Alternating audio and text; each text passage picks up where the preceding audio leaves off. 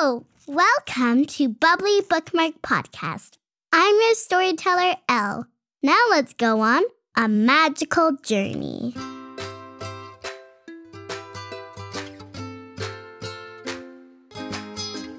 I dedicate this story to Anna, Elsa, and Olaf from YYC Princesses.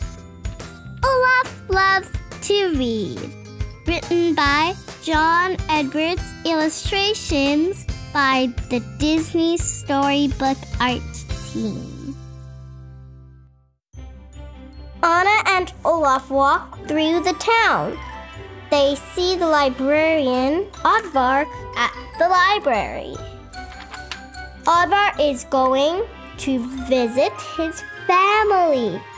There is no one to watch the library while he is gone. Anna has an idea. Olaf can be the librarian. Olaf agrees. He loves to read. Oddvar leaves. Anna and Olaf wave goodbye. Anna leaves too.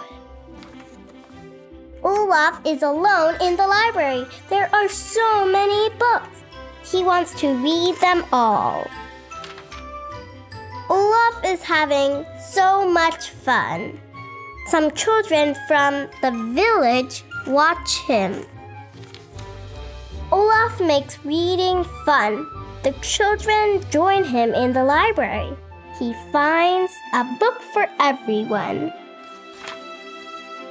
More and more people visit the library. Olaf is very happy. He gives lots of warm hugs. Anna returns. She is shocked. The library is full of people. Anna walks inside. Olaf has changed everything. He created works of art. He built a castle. He even sorted books by color. Oddvar returns to the library too. He looks around. He smiles. Oddvar loves what Olaf has done. The library is now full of people. He gives the snowman a warm hug.